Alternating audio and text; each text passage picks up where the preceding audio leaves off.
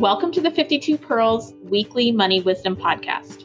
I'm Melissa Joy, a certified financial planner and founder of Pearl Planning. And I'm Melissa Friedenberg, financial advisor with Pearl Planning. Pearl Planning is a financial planning and investment management company located in Dexter and Grosse Pointe, Michigan. We work with clients all around the country. The purpose of our podcast is to explore specific financial topics and provide advice you can use in your everyday life.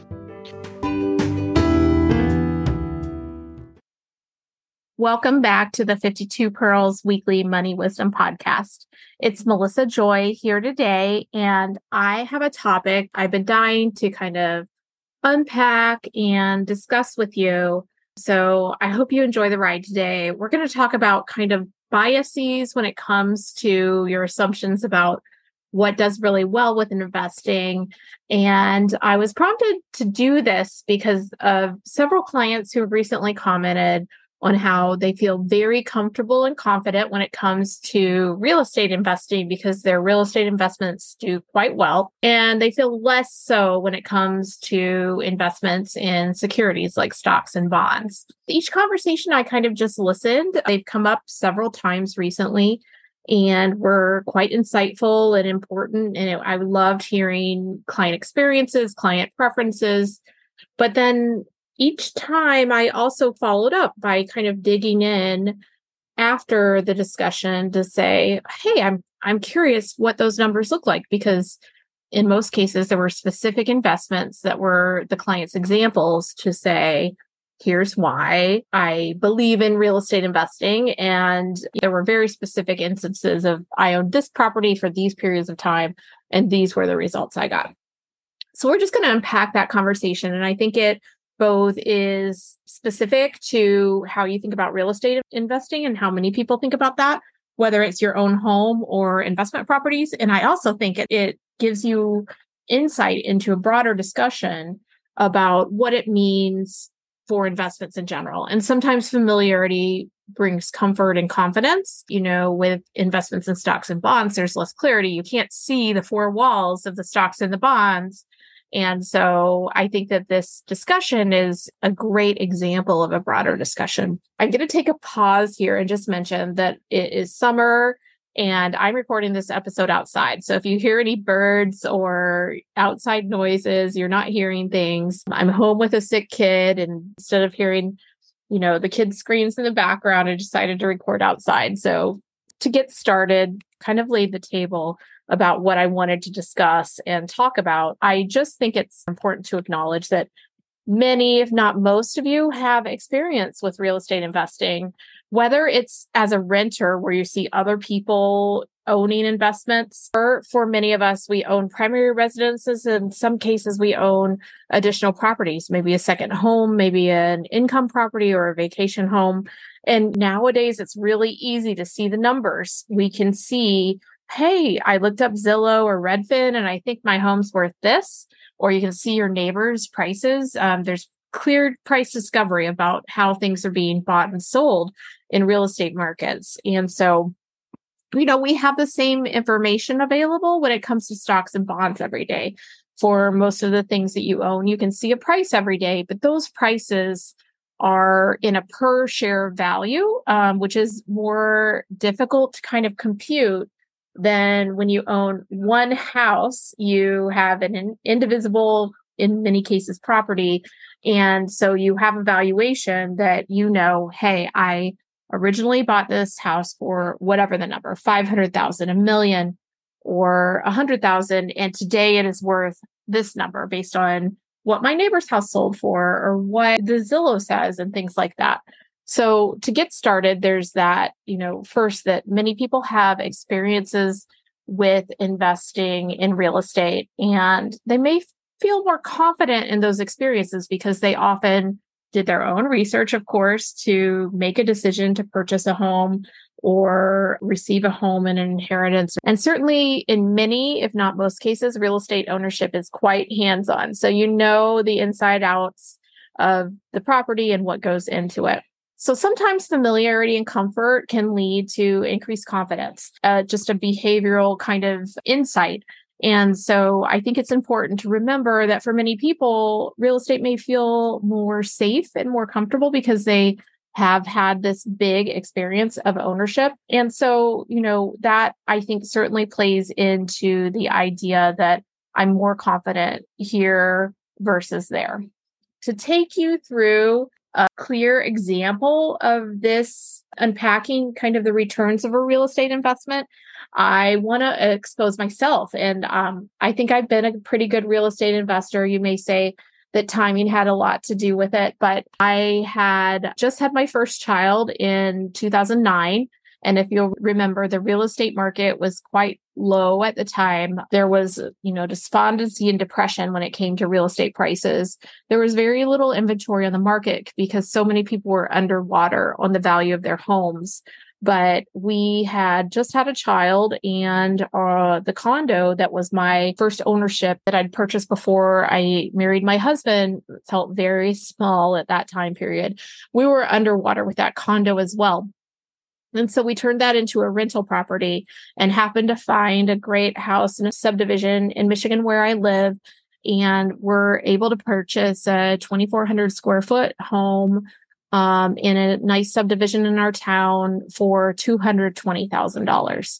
And we made that purchase in spring of 2010. So I know these numbers. I'm going to pick on myself because I've always, you know, kind of felt like, hey, give myself a pat on the back I did quite well when it came to that investment. Now, of course, we were going to be living in that home. So we also for were able to forego rent, um, which we would have had to pay to someone else if we were to have moved into a home that we did not own.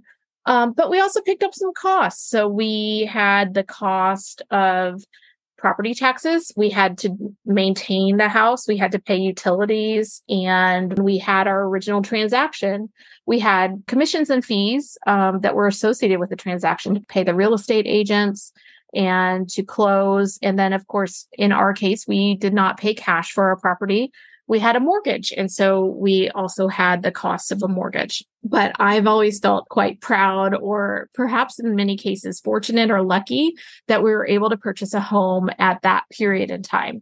Because, of course, compared with today, home prices were much lower. And so we were able to sell that house and move to a different house last fall.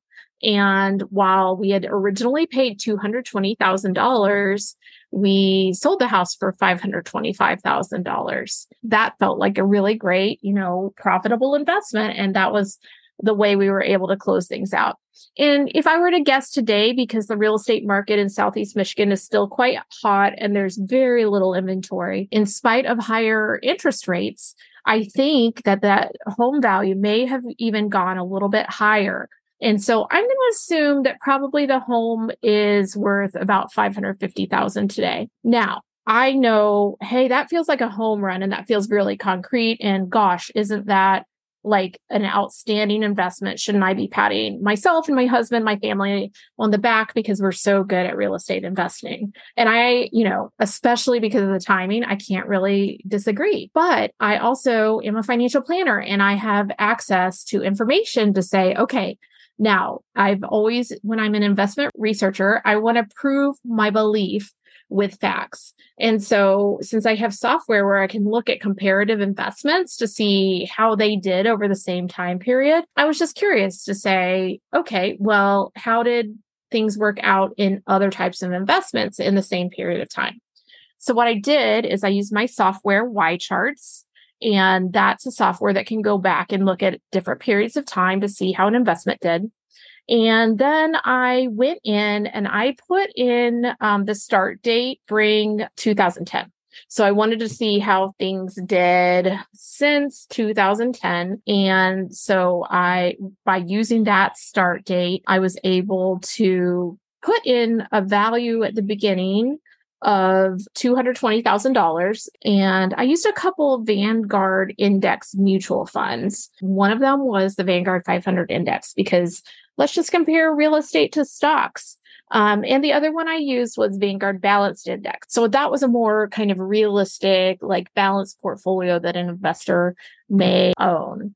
And then what I also did was I took an index of Vanguard real estate because that is like kind of a group of investments that are real estate related in the REIT sector of investing. So they're not, you know, private properties that you buy and sell with a real estate agent. It's a collection of um, stocks that are similar to real estate. And I started all of those in 2010, like I mentioned. Then I grew them from an original price of 220,000 because that's my you know, sample of how well I did back in the day. If you're like me and you're curious, well, how did the other investments do? Well, first of all, the Vanguard 500 index grew in 2010 from $220,000. It's June 22nd today. So I have values through June 20th, and the value is 1.058 million wow, like stunning investment returns. Past performance does not predict future returns, but in fact, your $220,000 would have grown to about double what my investment returns were. And then I look at the two other examples. So if I just looked at, kind of a diversified basket of real estate investments, um, those would have returned uh, an amount of about $618,800. And so that's similar to what my, I think the current value is of that single house. Um, not exactly the same and a little bit higher, actually. So maybe there was a little bit of advantage to diversification. And then I also took that balanced portfolio. So a mix of um, about 60% stocks and about 40% bonds. And the value of those investments would have been about $642,240. So interesting results. Um, I think they were all great investments. And of course, we can't say that the next time that you invest in any of those, you would have similar results over a 13 year period or so, but um, quite interesting. All very good. But um, my home run house was the fourth best investment in a four investment race. Still a great investment as far as I'm concerned. It was uh, very affordable to have that mortgage over time we were able to refinance at one point. We actually paid extra payments. So we were able to pay off the mortgage over time. And of course, there may be some, and there's some costs that were associated with the home, but we had lower property taxes. We did some home remodels along the way. So those would be kind of added to the costs along the way. Um, the, which were quite significant. We actually improved our basement um, from an unfinished basement to finished and did a, a full remodel of our first floor in the kitchen. But then you compare it to, um, you know, there are some costs to being an investor as well. And um, a, one of the primary costs that is not calculated into these results would be if you were paying an investment advisor, then the cost of investing um, would have come with some additional costs that aren't covered, just like on the real estate side, property taxes and maintenance, et cetera. And then there's some tax drag along the way. So if you pay dividends or have income from your investment portfolio, which these portfolios would have had, then there would be tax costs if you own these in a taxable investment account.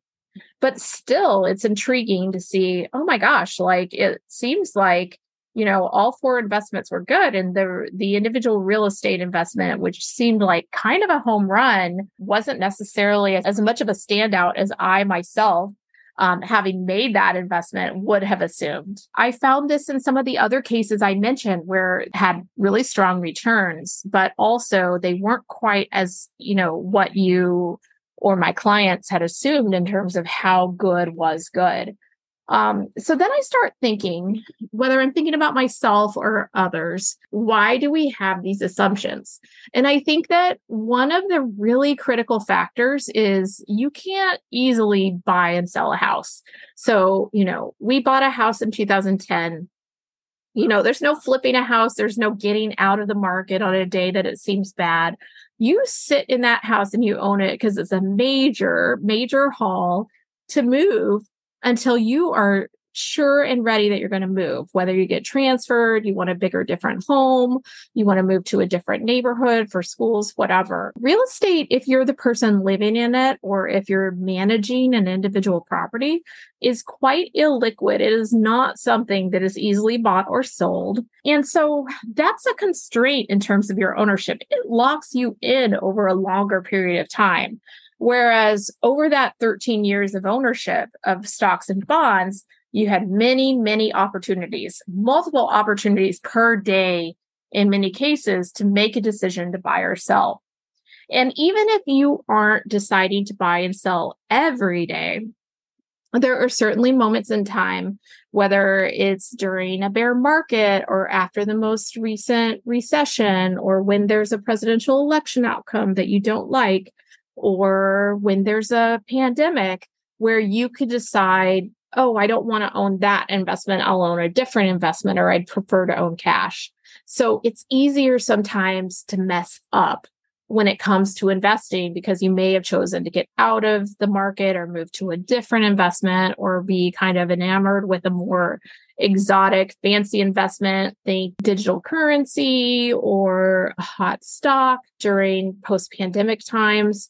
And so I think that there's a fundamental nature of real estate that you end up owning it longer and then you feel the benefits of long term investing that tend to naturally happen across many types of investments in many cases not saying it's 100% certainty but that's a really interesting thing to think about is that you have so many opportunities kind of mess things up in a, in a more liquid investment. You also can just say hey send me some money um, because it might be the you know next place you look after you look at your bank accounts if you have an investment account. And so there's so many different reasons that can kind of erode the value of an investment Whereas you may not harness, like if you took a home equity line on your real estate investment, that might not be tied to how you think about the performance of an investment. Even if you use that money to improve the house or things like that, you wouldn't necessarily think, oh, I've got to knock down, you know, kind of the growth in the investment by $100,000 because the money I had to borrow to maintain the investment or things like that.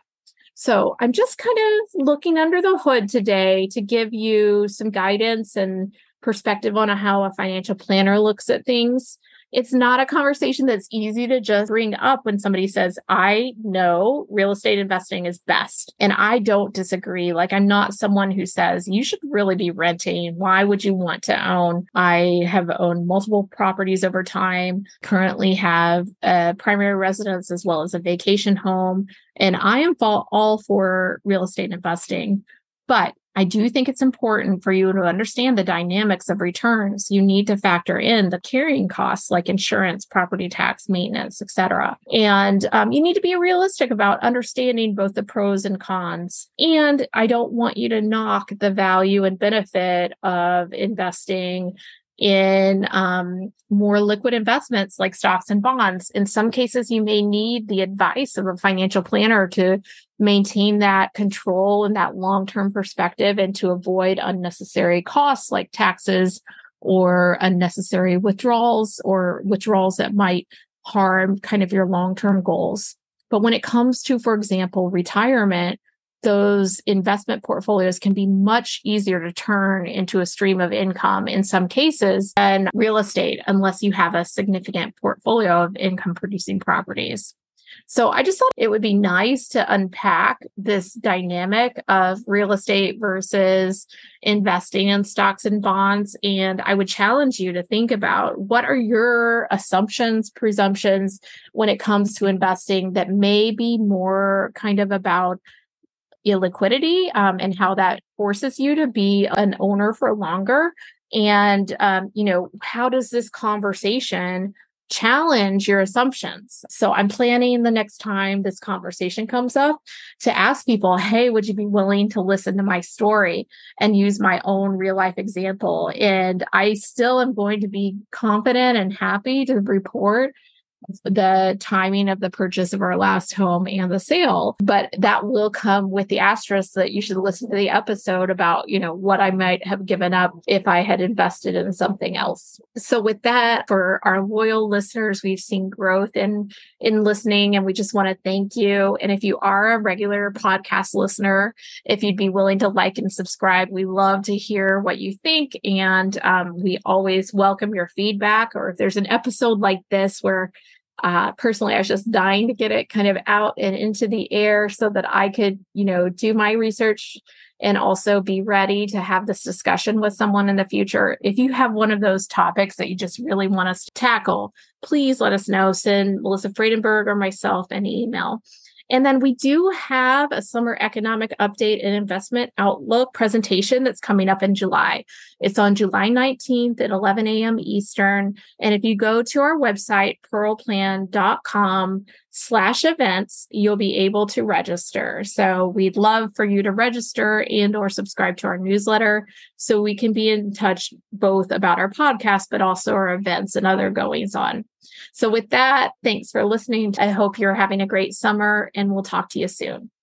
You can access our first two seasons of this podcast on our website at www.pearlplan.com or on Spotify. If you're interested in learning more about Pearl Planning, feel free to sign up for our newsletter, also found on our website.